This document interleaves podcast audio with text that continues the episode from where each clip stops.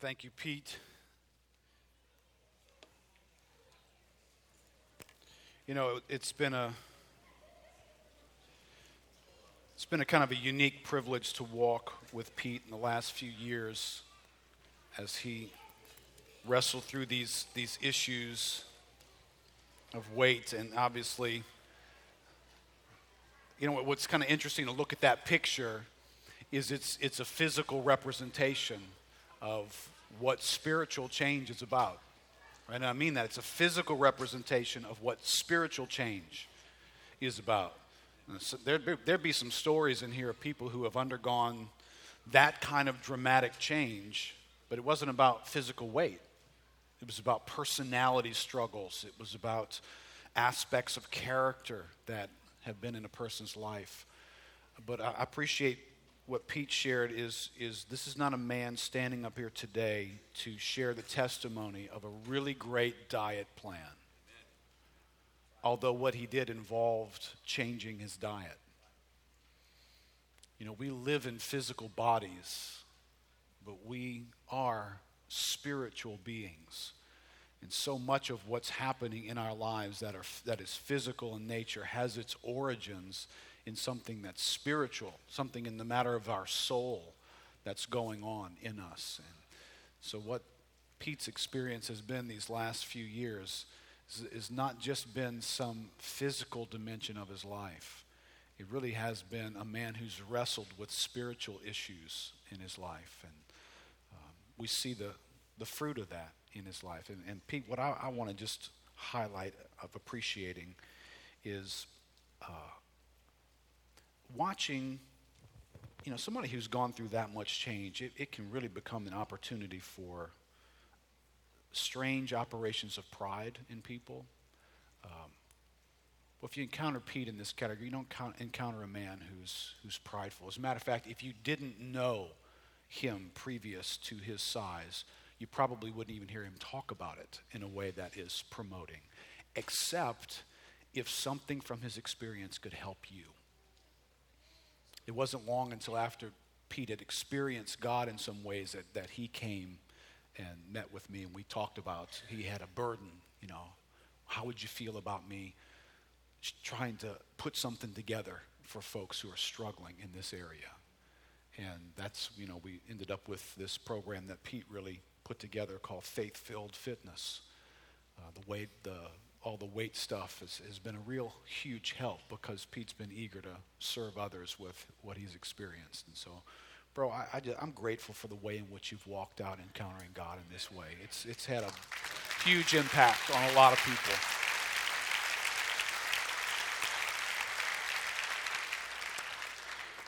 Oh, I wasn't sure if these guys would be here, but some of my favorite people in the universe are here with us this morning, and that would be the Adamek family. Where are you guys at?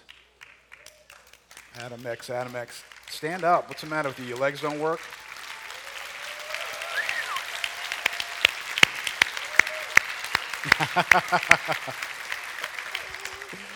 Oh. uh. If you don't know the Adameks, they are commanded to stay around here until the doors are shut and no one's here after service for people to hug on them. They are our dear friends and missionaries to Mexico who are down there serving an orphanage and serving children and a community there. Uh, please get a chance to connect with them uh, if they've got time after the service a little bit. They've, they're they're living in a tough spot these days. It's it's not an easy thing to be in the murder capital of the planet, just outside of Juárez, Mexico. Uh, there's there's probably places you could almost be in any place in Afghanistan and be safer. Uh, so you don't quite get the press that you're hearing, but it's it's a difficult place to live right now, and yet. That's where these guys are and walking out, trusting God. Uh, so I'm grateful to get a chance to have them in our midst, uh, back home. It still is home. Don't forget that. uh, well, this morning is a little bit of an unusual message because it's it's not as expository as we normally preach. We normally preach from passages in the Bible and bring those passages into the realm of our lives. And so today is a little bit backwards. I'm going to start in the realm of our lives, and we're going to find our way toward the Bible. Um, but I do have to start at least with a passage, so since I'm going to do that. Ephesians chapter five just kind of informs you, why, you know, why are we going after this message today? Well, it's because the Bible says things like this, in Ephesians five, verse fifteen. Look carefully then how you walk, not as unwise, but as wise, making the best use of the time, because the days are evil.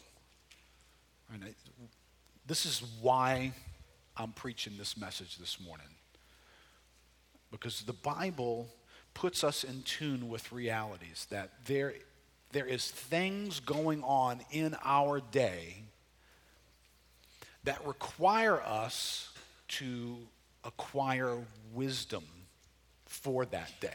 Not every day is the same. Not every season of your life is the same. Not every day in your existence on this planet is the same. When you stop noticing that, you put yourself in harm's way ignorantly. You begin to live in environments and in places that you don't realize what's happening to you. So this is a call for wisdom.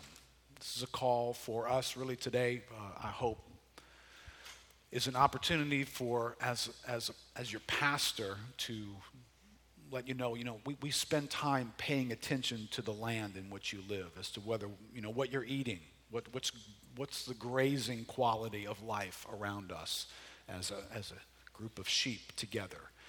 And there would be some real concerns in the age in which we live, in some of the things that we see around us. Now, what I'm going to spend a lot of time this morning doing, a lot of time. I'm going to digest, I don't know how many hours of study and reading, and try and do that in a brief time as much as possible.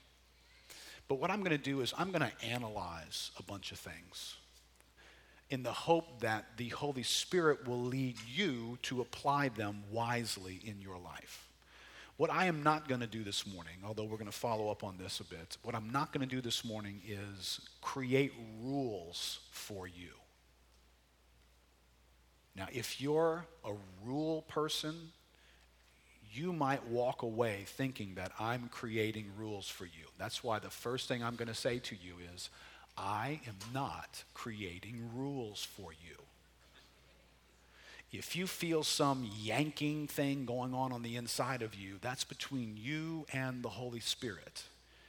If you feel backhanded at some mo- moment in the message, uh, that's between you and the Holy Spirit. My job is simply analysis today. And wisdom... This is going to sound sort of postmodern, but wisdom was around before postmodernism was around. Wisdom cannot be handled with rules, because what's wise for one person might not be wise for another. For one person to be protected, for instance, from a bad decision, that person might need to make that decision at this point in their life, and at this distance from sin. But somebody else could be wise in making it at this point in their life and at this distance from sin. Now, we all might agree that that's sin, but how one gets around sin, where you let your life go, could very much be a matter of wisdom, and that wisdom is not only based in objective truths about sin, but it's based in subjective realities about you.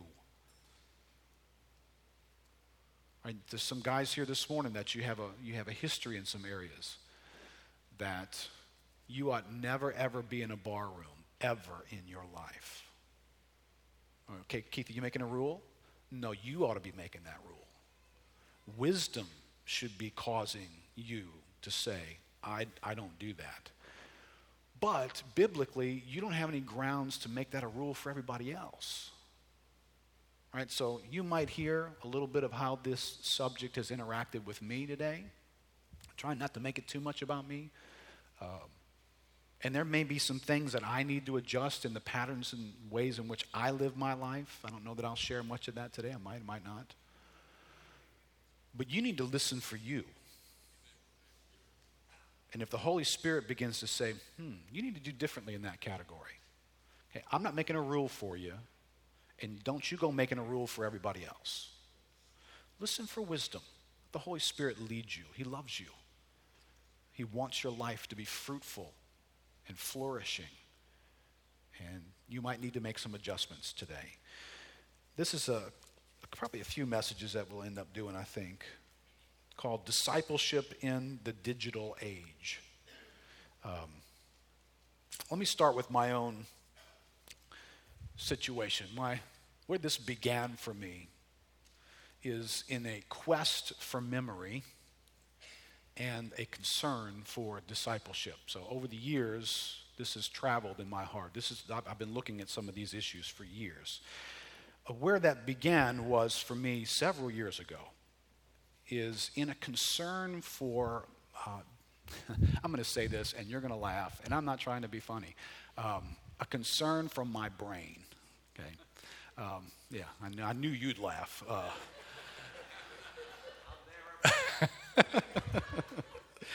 um, a number of years ago, I, I just began to notice that my brain, my memories in particular, were just interacting with life differently. And I find myself over the last several years, but just even, you know, recently, I, I, I think this was worse for me about a year and a half ago. I think I've seen slight difference that I would say is improving, but I, I don't really know. I don't understand what's happening in my head. Um, I can stand, for instance, just the other day, I stood with my wife and looked at a picture that's on the refrigerator, or right next to the refrigerator, and it's a picture of our family at the beach. I cannot remember anything about that event. I don't remember taking that photo. I don't remember what was going on there. I don't remember whether we just got off of a boat on fire. I don't remember anything about it. And so she's trying to explain to me, yeah, you set the camera up, you put it on an ice chest. And it's like, oh, really? Uh, I had a conversation with a friend the other day. He's trying to tell me about a conversation we had about a year ago. Nothing. I don't remember anything. He starts leading me into the conversation, giving me bits and pieces. Slowly, eventually, something begins to return, and I remember a few pieces uh, of those things. I can be, the staff guys have just got to be frustrated as all get out sometimes. I, somebody that I have known for fifteen, twenty years in the church, and I'm trying to tell them something about what's going on. Every piece of data about them but their name is available to me. So I'm giving height descriptions, where they went to college, where they're from, how many children they have, that, what diseases they had five years ago. Everything but their name. I can't get their name to come to me. I, I, I'm labeling this condition brain blur. Uh, and this is, this is how I've illustrated it lately. Told people, uh, I feel like in my head what's going on is all the experiences and memories of life used to be like leaves on a tree. So you had this trunk of a tree and branches, and you had all these green leaves all over the place. So if somebody were to say something about family and vacation and blah, blah, blah, it's like my mind could run up the trunk, down the branch, it's about family, off into another side shoot about vacations, and locate that memory, that conversation. Now, I feel like somebody picked the tree up by its trunk and did this with the leaves, just pulled them all off the branch, threw that away, and now it's like this room has got a fan blowing in it, and there's leaves flying everywhere. And so somebody says something about an event in my life, and I just kind of go, I, it's like I don't know where to find it. It's like I can't locate that data. Uh, if you give me a little bit of help, you know, I can sort of get there eventually. Listen, I could... I could know you in this church for the last twenty years, and I could see you in the foyer today and just go blank on your name. Right.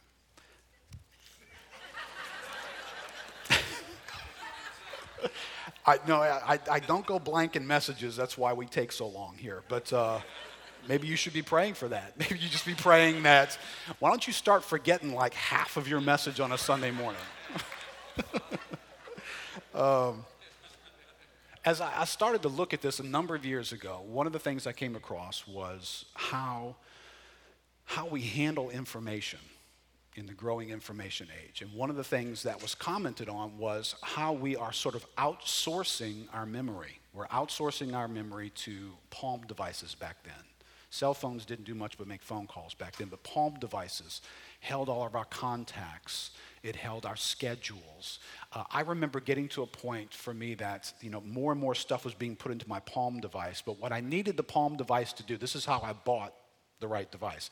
I needed the Palm device to make a noise to remind me to look at it, because I could just put all this stuff in and then forget to look at the device and therefore miss a meeting because I just forgot to check it out. So whether I bought that device was based upon whether or not it could jerk my chain and tell me, remind me to look at stuff. Now, years ago, that's not how you handled information. Right? I mean, you wrote down a, an appointment and you kept the appointment. Right? Your dentist gave you a little card with the little appointment thing on it. You know, you didn't miss those appointments. You made the appointment. Somehow we managed to remember things. But but over time, we've outsourced all kinds of memory issues. Well, as I've been reading and studying, and there's a lot of quotes here today. A fellow named Nicholas Carr, and just recently I read this article, "Is Google making us stupid?" Highly recommend you Google that and go have a look at this article. I'm surprised Google lets it come up, actually, when you Google it.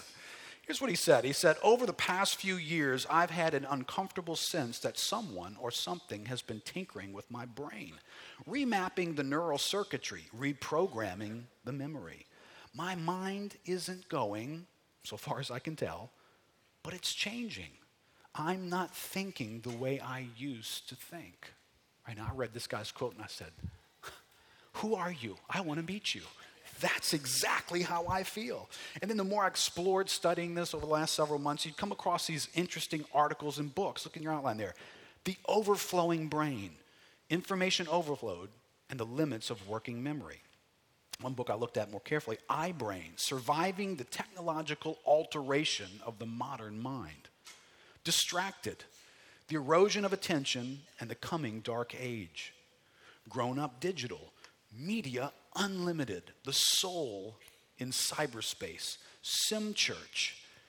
Texting Generation Doesn't Share Boomers' Taste for Talk. All right, this is going to become significant. I'm going to go back to this maybe next week or so as we look at how do these sorts of issues affect discipleship. I right, got a lot of people who don't like to have human contact anymore. They don't want to talk. Let me just text you something. Let me make it brief, and I don't want to interact with you. Uh, you can be, you know, just pick the phone up and call me. No, I'd rather wreck the car. Just say, you know, no, don't want to do that. Disconnecting distraction. How about this one? Global survey shows cell phone is remote control for life. Right, and this is the kind of stuff that's out there. Tim Challies has, has written a, bit, uh, a book. Um, the next story, Life and Faith After the Digital Explosion. Tim is a, is a pastor in Canada. He's also, a, he's probably more famous for being a blogger, so he's, he's interacting with the world of information on a daily, regular basis, and his book is, is excellent and helpful. I've got a lot of thoughts here for you from him today. He says, when I speak on the topic of technology to Christian audiences, this is the issue more than any other that they have questions about. Why am I so distracted? Why is life suddenly moving so quickly? Why can't I think anymore? They have begun to experience the fruit of constant distraction, but they don't have a theoretical or theological structure in place to make sense of how it's happening or how to respond. Their minds are scattered and they're desperate for help. All right, now, I've been, I've been holding on. There's always inside of me, I feel like a, a air traffic controller sometimes when it comes to messages. There's always messages circling the airport, just dying to land in the service somewhere. Uh, this one's been circling for a long time. Why am I sharing it right now? Uh, because, because of the class that Pete just stood up here and promoted. starting next week, will be a School of the Word class. It's going to involve really three important dynamics that are really normal in the Christian life, right? There will be Bible teaching, there will be personal study, and there will be effective application, right? Now, that's the normal Christian life. Bible teaching, God gives teachers to the church. They come in the forms of pastors. Uh, they come in the form of book writers gifted to teach through that vehicle. Personal study and effective application. Okay, that is the Christian life. If you do away with any of those, your ability to live the Christian life will be extremely, extremely damaged. But a conversation we have been having as pastors for years is over the severe concern for the diminishing of reading and personal study taking place in the body of Christ today. Don't think that was the case as many years ago as when I was first saved, but it is becoming more and more prolific that less and less Christians spend significant time reading personally and studying personally. You, you start developing a Christianity that's surviving on dining out. You know, the only time you do something deep is here on Sunday morning, or maybe something else that you're doing during the week. But personal study is at a weak point. And now when you marry together what I'm going to share with you today about some of the information age issues, you, you have a real challenge on our hands here, right? Look at this thought from Tim Challies. He says, here is one of the great dangers we face as Christians. With the ever-present distractions in our lives, we are quickly becoming a people of shallow thoughts. And shallow thoughts will lead to shallow living. There is a simple and inevitable progression at work here. Distraction leading to shallow thinking, leading to shallow living. Right, so, so where we as people who are attempting to follow God are not thinking deeply, it is showing up in our lives. We are living shallow lives. And I think if we were honest and I were to say, hey, how many of you guys would describe your life as sub-biblical? You know what I mean? Just kind of, you, you look in the Bible and, you know, if you look in the Bible and you're honest, you don't see perfect people. You don't see people who every day of their life, every moment of their life, they put on truth and they never fall, they never sin, they never struggle. Okay, that's not what you see when you read the Bible. But you do see truths and promises, people being changed, people being affected. You see growth, you see depth. You see that in the Bible. Right, now, I think a lot of Christians today would find their lives to be less fruitful than they would have hoped it would have been by now. Less victorious, circling the same issues sometimes over and over and over again for very long seasons of life, not undergoing change, not seeing faith grow towards having a deeper impact on themselves personally and on people around them, on the mission of the church. There, there would be some shallowness in our lives. Now, how many of us have recognized that maybe that shallowness of experience is directly related to the shallowness of our knowing God, the shallowness of our study of God, of our interacting with God in a meaningful, deep way? It's almost as though this, this spiritual lethargy is almost like discovering, I think, I hope what, this is what we do a little bit with this, is discover that, that we got a lead poisoning problem. Right? If you've ever had lead poisoning, Uh, you, you begin to just manifest symptoms in your life. You you don't have any idea as to why. You know, just energy levels begin to drain, and maybe headaches and physical manifestations begin to come into your life, and you're looking at your life, and you're like, I'm not doing anything different. I'm not eating anything different. I, I don't understand. Why is this physically affecting me this way?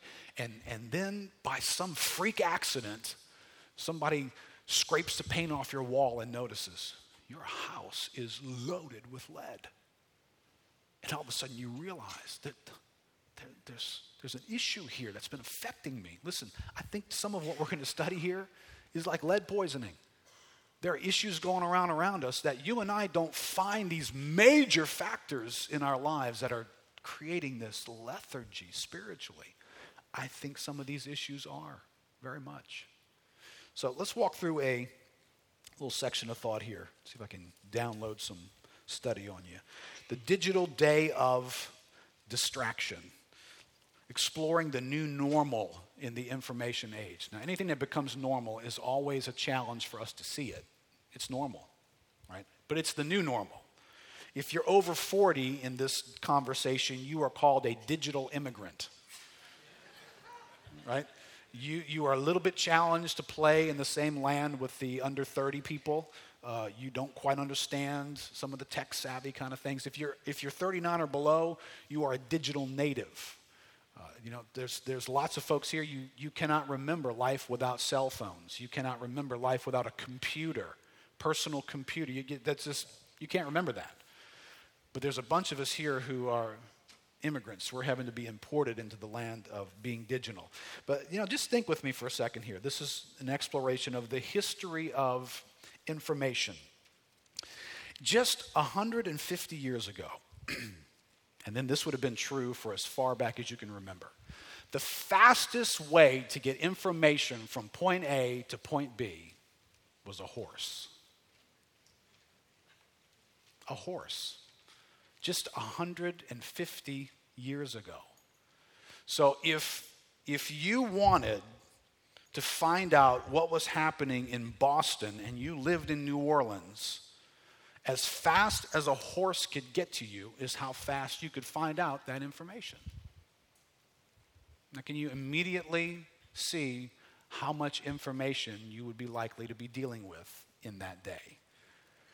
And for generations as far back as you can go, the horse was the fastest way. Then along came the railroad. It got a little faster. Then along came Morse code. And it got dramatically faster. Lines went up everywhere. It was a means of creating instant access to information. And that went on for quite a while. Then you invented things like the radio. All of a sudden, you could broadcast information from one point into a bunch of people's lives all over the place. And then the radio information gave way to a new form of information, similar to the radio, but a new form of it, the image. Man, and once T V caught on, who the heck remembered what a radio was? Right? I mean, years ago, there's some people who would remember this. Years ago, you sat around in your house as a family and you listened to the radio. Can you imagine doing something so mundane and ridiculous now? I think today people would rather watch a T V with no sound than listen to a radio with no picture. Right? We've become image-oriented. See, the image, images are different. Images interact with us in a very different way. So we love images. So T V dominated the landscape.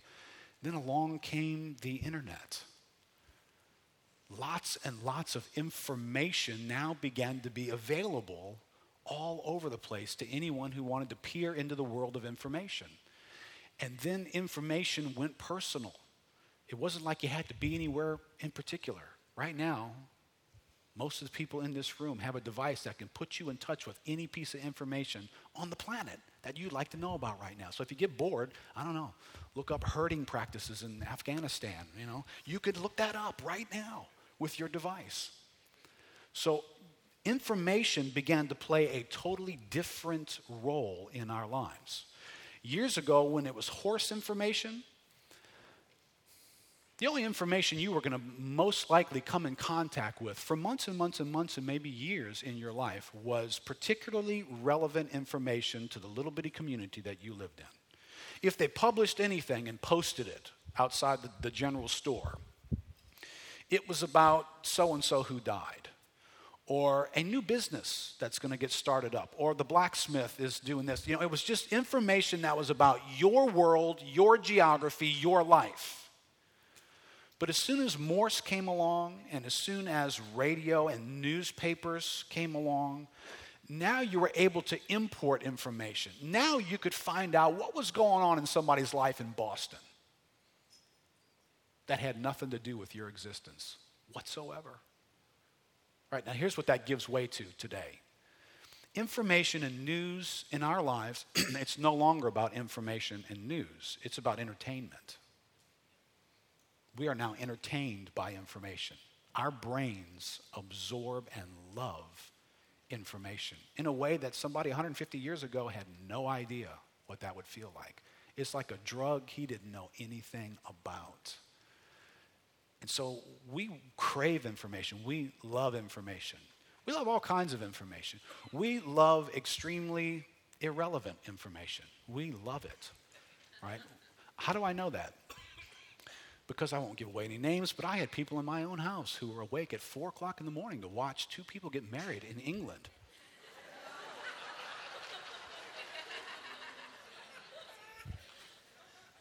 I won't ask for a show of hands as to how many were joining them during that time. Those of you who had to actually go to work that day on half the amount of sleep that you normally have. It's like, why? He's not even going to be a real king one day. I mean, he can't cut anybody's head off. He doesn't ride a horse. I mean, what's so thrilling about this guy? He, he's like a drama thing. You know, he's not even real. He doesn't even make the rules and laws anymore. They may actually cut him out of the budget, for goodness sake. But he's royalty. It's the royal wedding. We have to watch. Why? Right?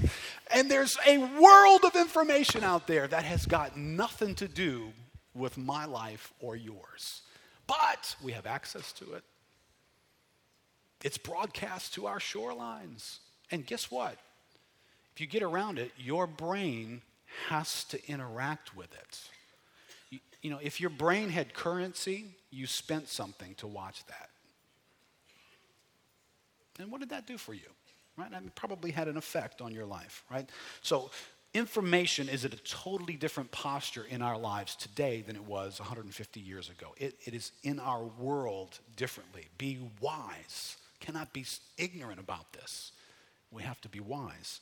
What about how the digital day of distraction, it's affecting the pace and lifestyle in the information age, right? Put the heading there that says devices, doorways, and distractions. If you go back just about twenty years ago now, I was I was just beginning as a pastor.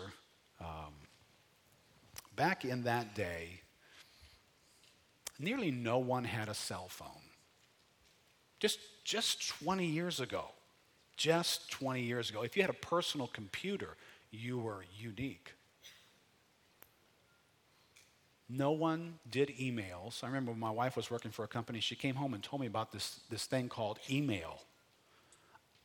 I thought it was like an inner office transfer of information kind of thing. It's kind of like, oh, that's cute. What about like a digital intercom? Instead of going, uh, can you come in my office here? You know, it's like y'all type stuff to each other. That's cute, honey. I had no idea what the heck an email was.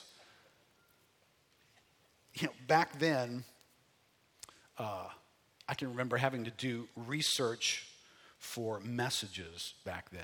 And research involved scraps of articles that I would create over time. And it's some antiquated filing system where I'd come up with information about this part of life or that part of life, and I'd have to go dig through files and stacks of stuff and find some interesting quotes and thoughts that were thought-provoking, or actually, God forbid, go to a library and open books and find ideas that were in there that would be helpful to people. You know, back then, cut and paste actually involved scissors and glue for me.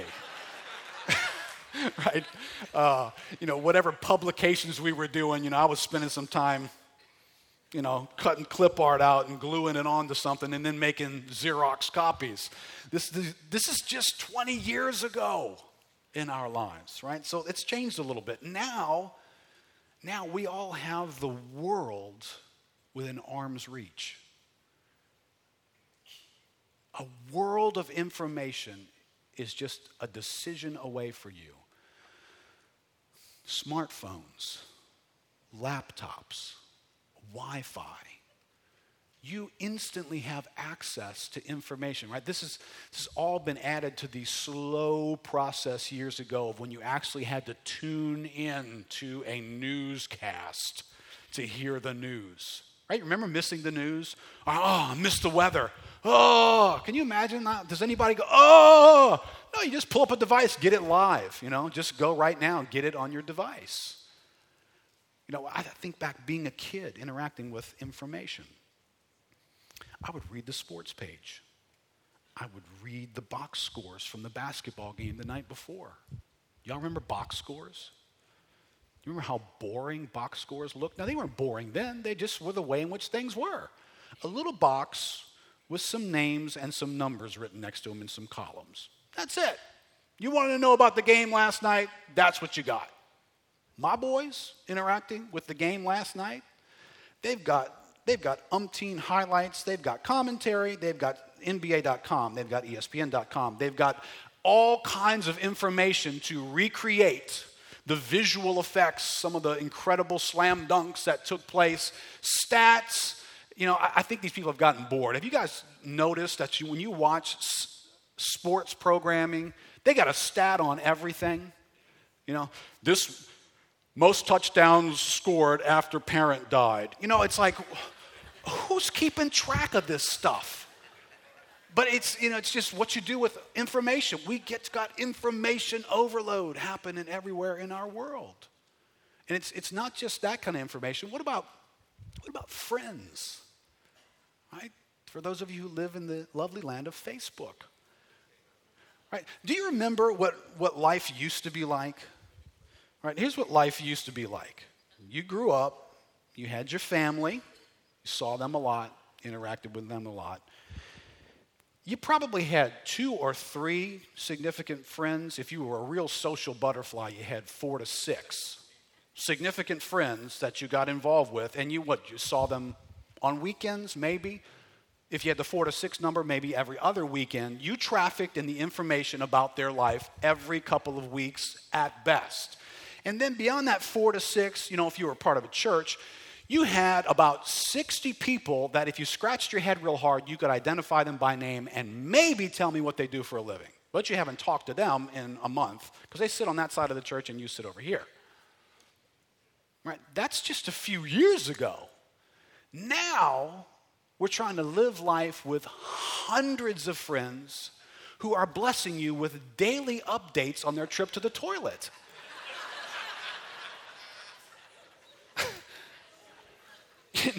Can I just break news to everybody here? Your life is not that interesting. But we feel like, I've got to publish this. Look at that picture. I've got to publish that. We went here. I've got to publish that. And we interact with it. Now, every time you do, your brain spends some currency on that. You don't have an infinite ability. You are a limited, finite creature interacting with information. So the world around us has changed in incredible ways. Listen to this from Maggie Jackson, who wrote a book called Distracted, The Erosion of Attention and the Coming Dark Age. She says, the way we live is eroding our capacity for deep, sustained, perceptive attention. Put most simply, attention defines us and is the bedrock of society. Attention is, this is a great definition, the taking possession by the mind in clear and vivid form of one out of what seem several simultaneously possible objects or trains of thought. It implies withdrawal from some things in order to deal effectively with others, and is a condition which has a real opposite in the confused, dazed, scatterbrained state, which in French is called distraction. Yet increasingly, we are shaped by distraction, the seduction of alternative virtual universes, the addictive allure of multitasking people and things, our near religious allegiance to a constant state of motion. These are markers of a land of distraction. Right? We live incredibly distracted lives. Listen to this thought from, this was just too good, this is just too real. All right. Dealing with distractions, Mister Challies says, we hear the beep in many different contexts. Our phones beep, email beeps, trucks beep as they back up, washers beep when a load of clothes is clean. No matter the context, the message is always the same. Pay attention to me. Beeps always demand a response, even if the response is only to silence an irritating voice, noise. We may need to look up from what we are doing and press a button. We may need to sprint out of the way of a moving truck. We may need to throw some clothes into the dryer, but in every case, a beep calls us to action.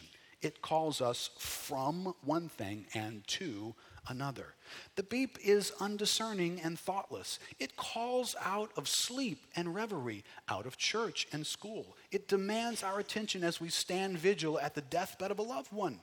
Every beep exacts a cost, whether the cost is simply the brief moment of distraction as our attention turns to the source of the noise, or the necessity of running from imminent danger. These beeps fill our lives. Often, they run our lives. Right, and this is kind of a lead poisoning issue, right? Until I just told you that, you ever pay attention to how many beeps are in your life? You have never given that a thought, have you? I became aware of beeps because I worked at McDonald's when I was in high school, and uh, I would go home at night with these freak headaches because everything was beeping at me. You had to turn this, and you had to put that in the toaster, and you had to get that off, beep, beep, all night long. Now, if you walk into a McDonald's, listen. Listen for all the different beeps going on. Right? Well, your life is filled with beeps. It's filled with little things that are calling out to you, telling you, you need to respond, you need to respond, you need to respond, you need to respond. It's a life full of distraction. Nicholas Carr says most of the proprietors of the commercial internet have a financial stake in collecting the crumbs of data we leave behind as we flit from link to link. The more crumbs, the better. The last thing these companies want is to encourage leisurely reading or slow, concentrated thought. It's in their economic interest to drive us to distraction. Now, the premise behind that statement, and others have highlighted the same thing, is Google doesn't want you to stay on any one page for very long, because Google makes its money by you going to the next page, because there's advertising awaiting you on the next page. If you stay on one page, you get to see one set of advertising for a long time. They want you to move on.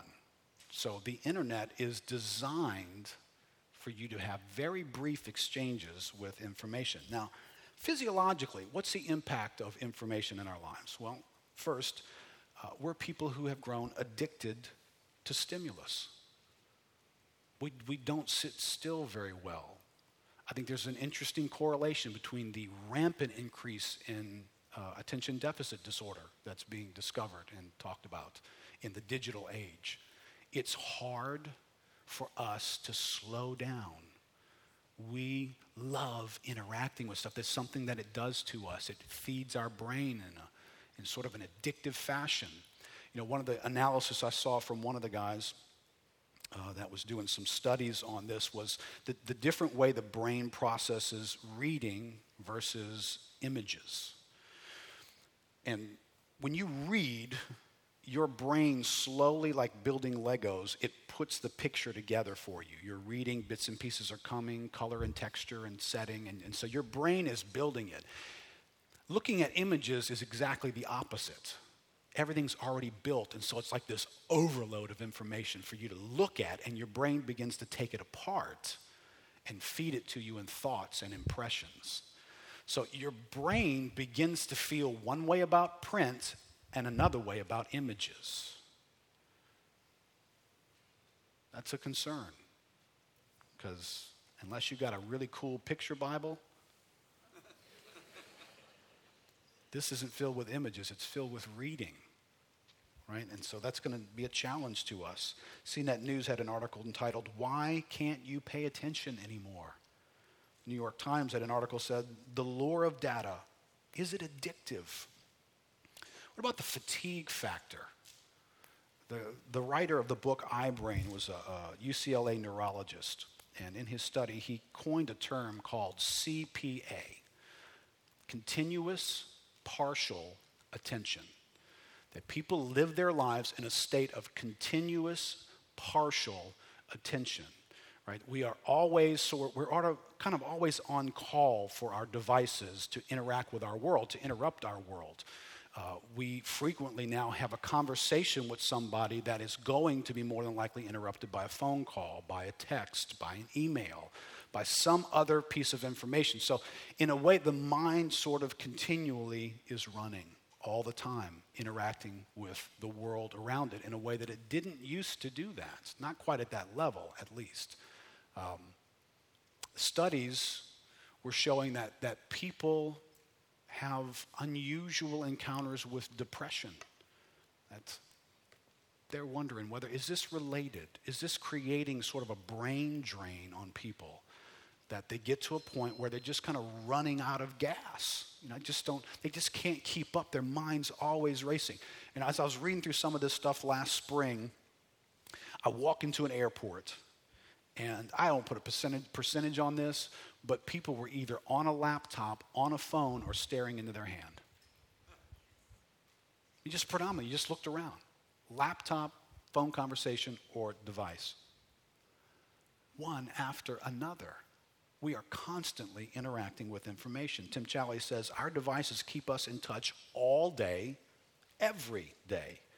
The distracted state they bring is not always incidental or accidental. The purpose of a multifunction device like the iPhone, providing a world of functions and applications, is to stop its owner whenever and wherever he is in order to pull him from one thing to the next. As soon as he takes a call, it provides him with a reminder from his calendar. And when he responds to that reminder, he receives an email. And when he replies to the email, he receives a text message. And so it goes from one distraction to the next. All right, now, if the brain actually has an influence on your level of energy, which obviously it does, right? You can, you can not be lifting bricks all day, but you can come home really exhausted, right, from using your mind. If running your machine constantly at forty miles an hour, let's just say, rather than letting it idle down to ten sometimes, just we're just forty miles an hour constant. Sometimes we're seventy and eighty, but we're forty miles an hour a lot. You know, how might that affect other areas of our lives? Right? Here's, here's how I, I'd be concerned. And how would it affect our relating to people? How would it affect the fact that, and this is how it affects me sometimes, that my eight-year-old wants to come report to me about something that's not in my information wheelhouse. I love information. I, I am an information person. An eight-year-old isn't quite reporting on my favorite information. He is giving me slow, detailed accounts of something that happened in the backyard. Now, here's the problem. My mind has been running all day.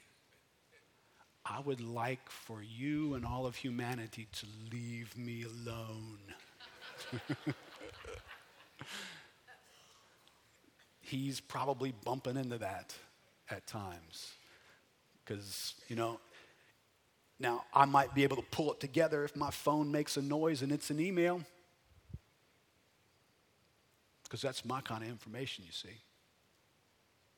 You know, the information age, you have noticed it's a tailor-made universe, right? You're not in love with every piece of information out there, just the kind that appeals to you. So whether it's something from work or an email or a text from a certain person or whatever it is, you're all over that. But let somebody else who you have a relationship with wash up onto your shoreline with a different form of information. How are you handling that? You just tired of interacting with people sometimes? How about the sheer fatigue factor?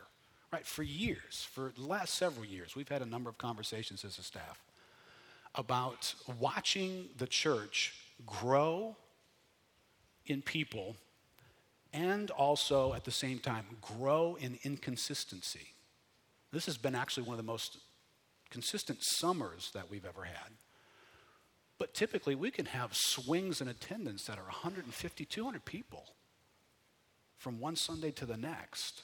We have people that are involved. We have more and more people coming to the church, but you know what? We haven't had to bust the walls down. I know we're kind of getting crowded in here a little bit, but where are all these people at? Listen, if they all showed up on any given Sunday morning, we couldn't put them in this building. They'd be sitting upstairs and sitting out in the parking lot. But you know, what happens on Sunday morning? All right, now be honest. What happens on Sunday morning for you? You ever get to Sunday morning and you're just tired? You're just worn out, you know? I mean, just the week has been hectic. And you just, man, got to get up. Can't sleep in. Got to get the kids dressed. Get there. I mean, it's not going to kill us if we just miss one Sunday.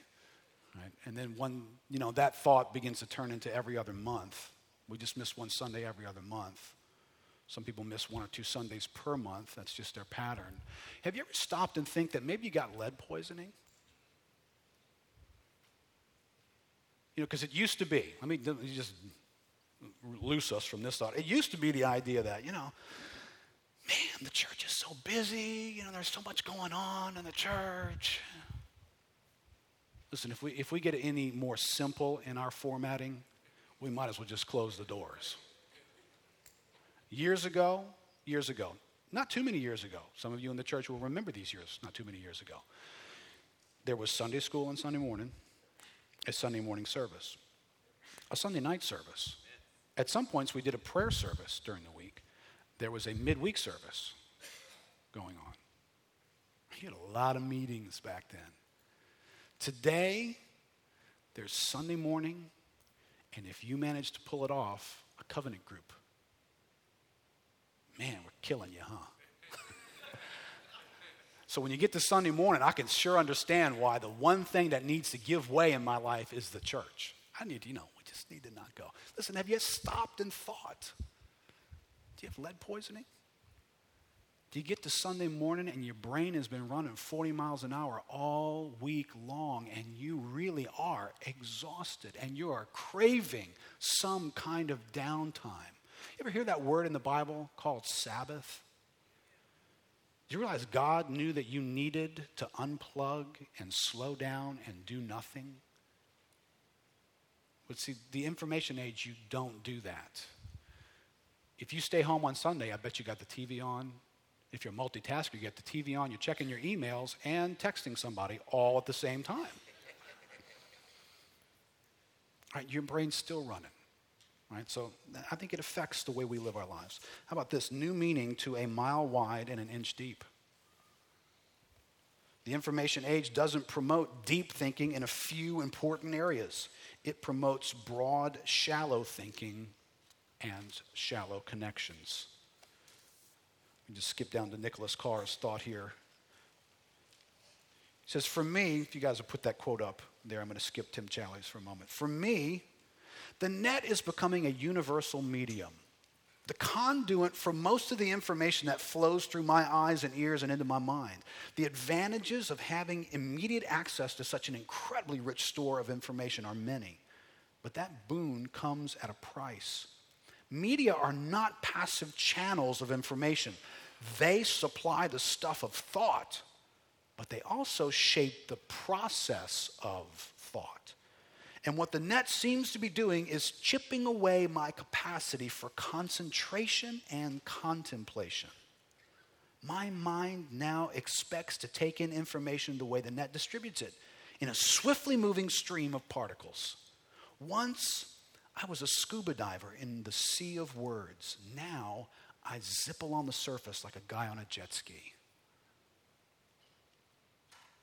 Some of the studies that show how people read the internet, we get some of this from people who read our website. You don't stay on any page very long, and you don't come back to those pages either. So you skim and you think you found something, you don't come back.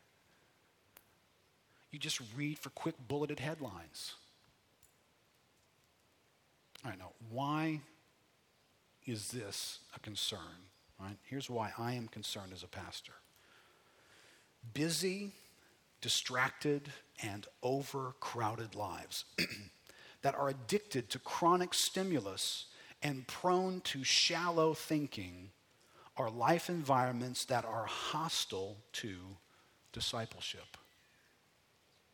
And if you want to hold on to that thought, I think each one of those issues would contribute towards creating an environment that's acidic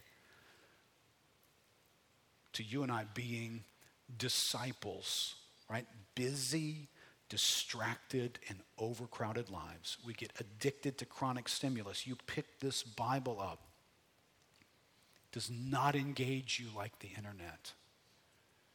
It's not a Google page. It doesn't interact with you the same way. It doesn't feel the same way. If you've become addicted to image-oriented stimulus, you are going to get alienated from this book. You're going to be alienated from God if you think everything needs to be swift and quick. All that I do needs to be, be able to be done in a quick, efficient manner. You realize the Bible and relating to God is not about efficiency. God's not looking to be an efficient connection for you in your life. I appreciated the word that Phil had earlier. God's call for us to pray is, is a call, an invitation to relate to him. If you've prayed ever as a Christian, you know prayer is not like a vending machine experience. You come in, pump your nickels in, press a button, and within thirty seconds, you can be done with that exchange. You're going to encounter a God who's more than willing, more than willing for you to sit and wait as to when and how he will show up, how he will answer you. Because there's some value in what's happening to you while you're sitting still. And you and I live in a culture that doesn't want to sit still, doesn't like to sit still.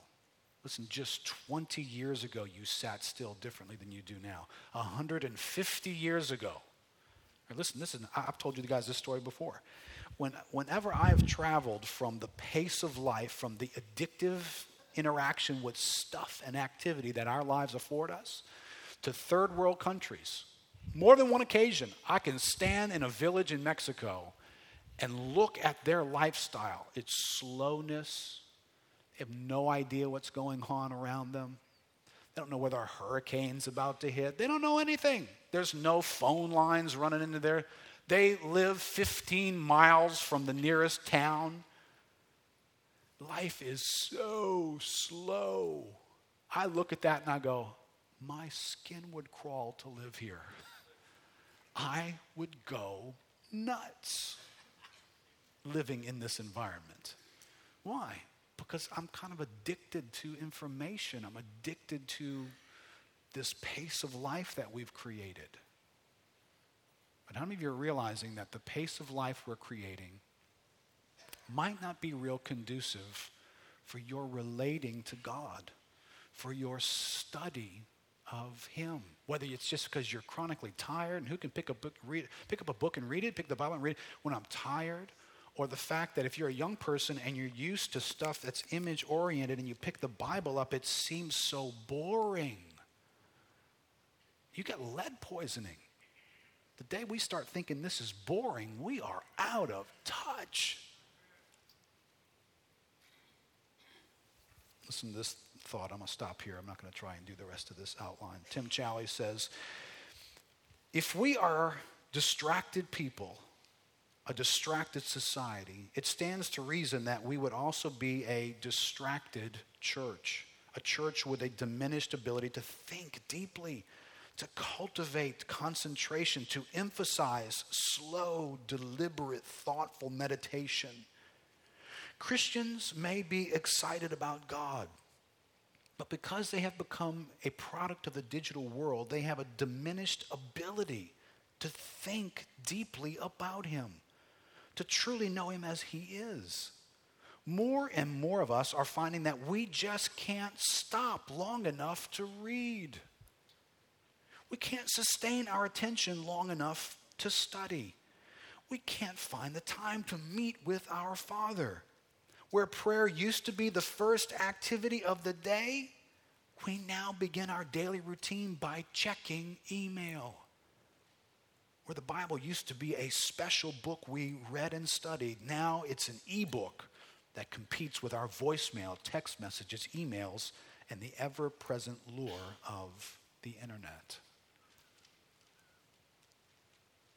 All right, what I'm not going to do this week is try and do the rest of this message. I'll come back to it next week.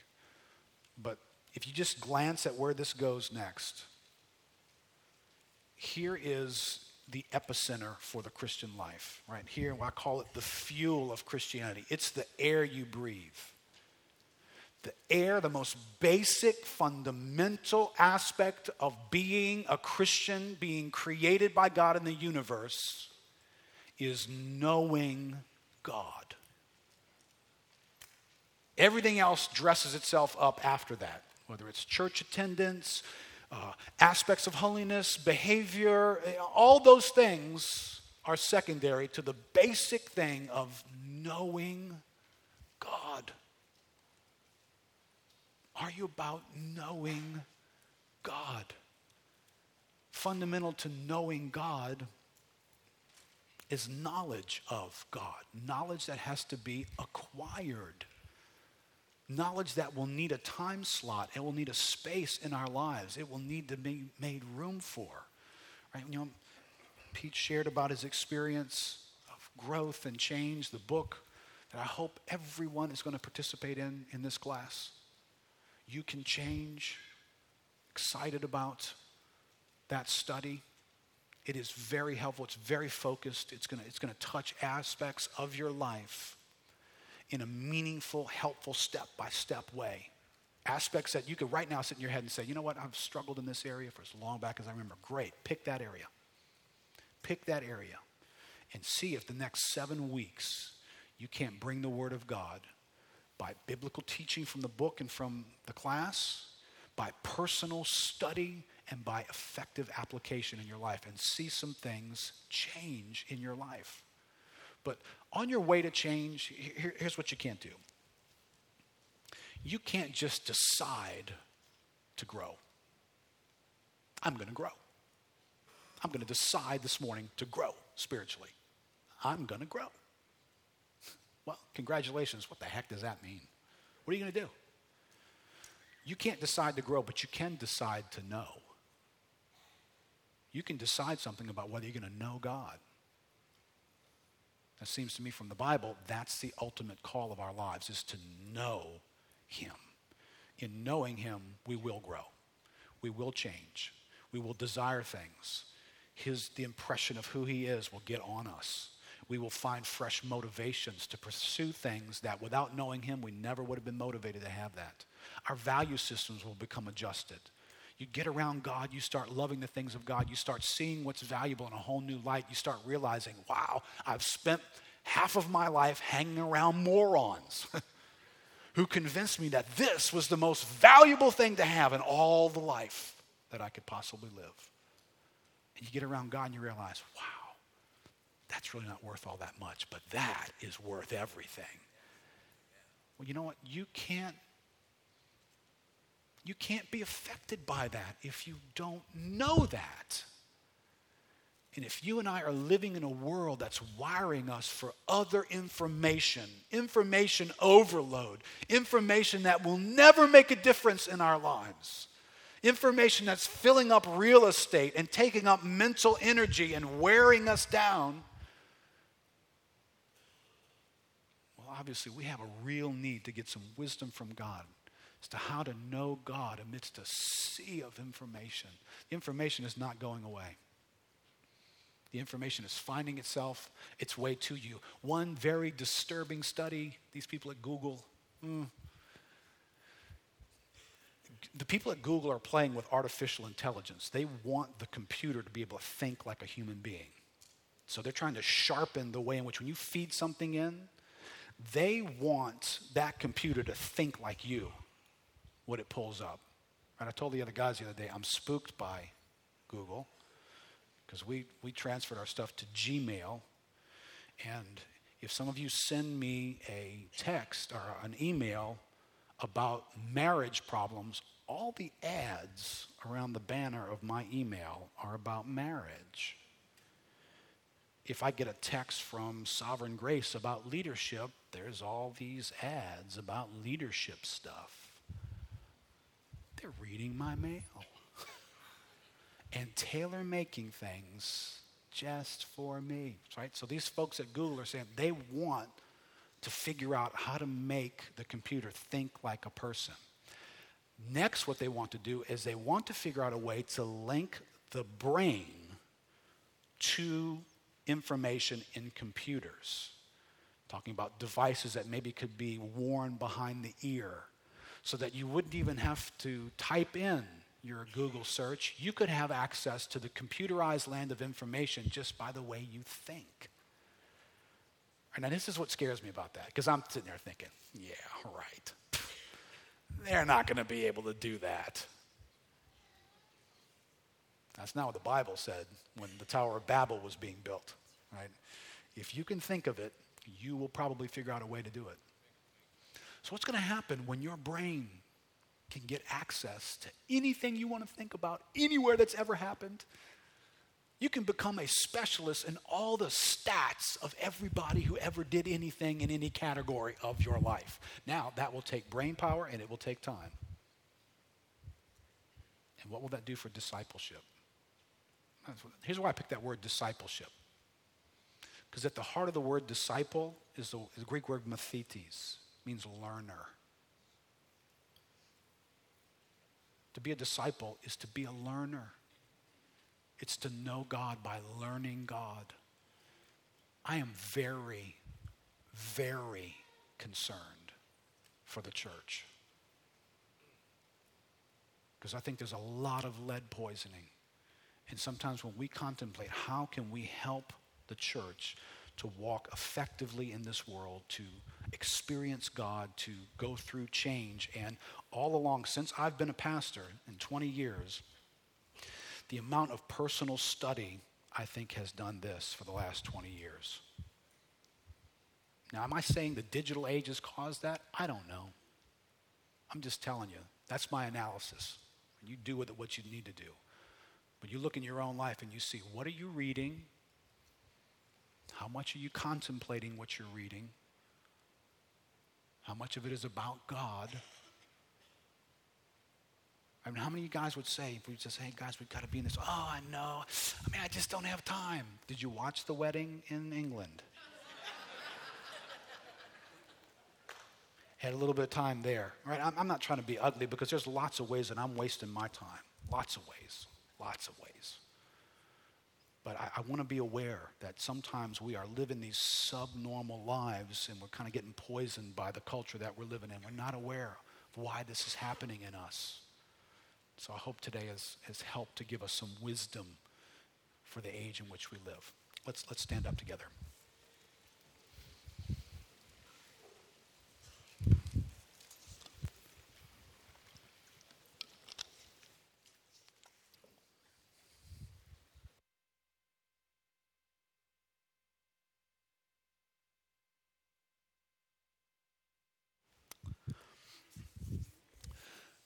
Oh, Father, as we began to wade through all this information today,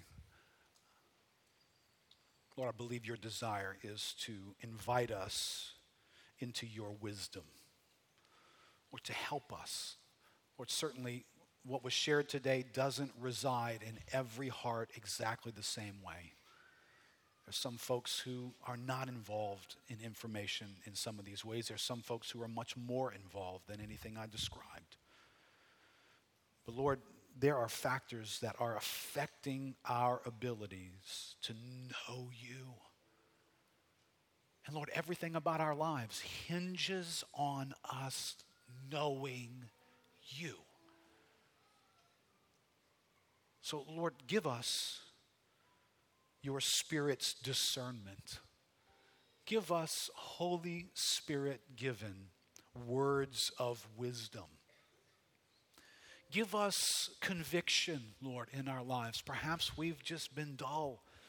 We've not noticed how these trends have crept into our lives. We've not sat down with a ruler and measured where we are now versus where we were twenty years ago in some places.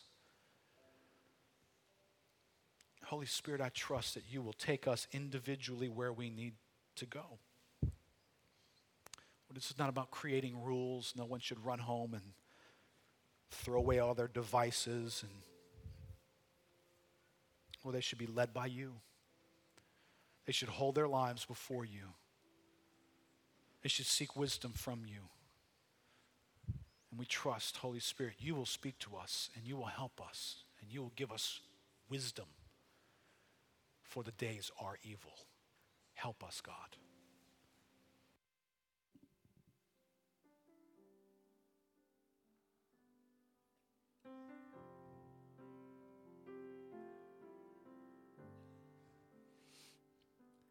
All I once held dear, build my life upon. All this world reveres and wars to own.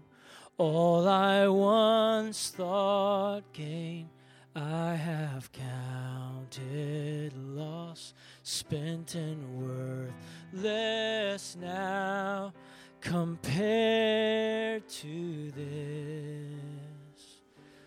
Knowing you, Jesus, knowing you, there is no greater thing. You're my all, you're the best, you're my joy, my righteousness.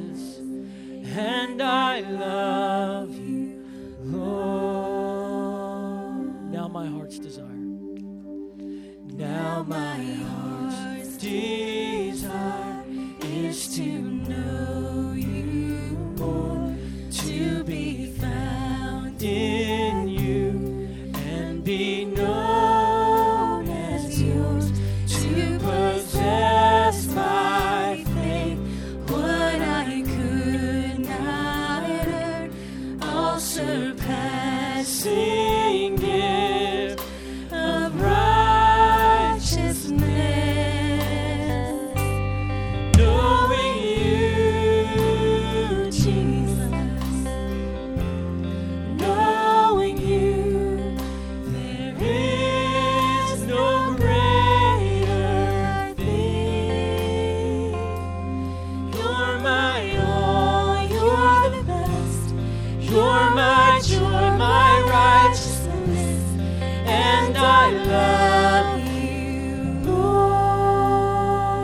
Oh, to know the power. Oh, to know the power of your risen life, and to know you and your suffering, to become like you.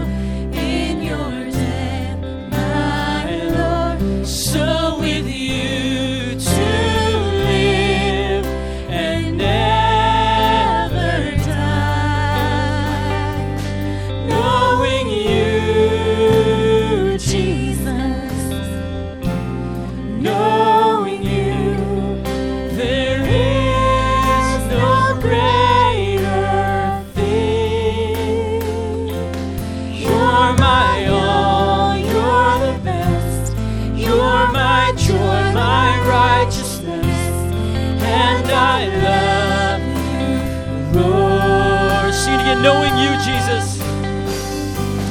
Knowing you. Want to know you, God. Jesus. Knowing you. There is no greater thing. You're my all. You're the best. You're my joy, my righteousness. You're my all. You're my all. You're the best. You're my joy, my righteousness. I love you, and I love you.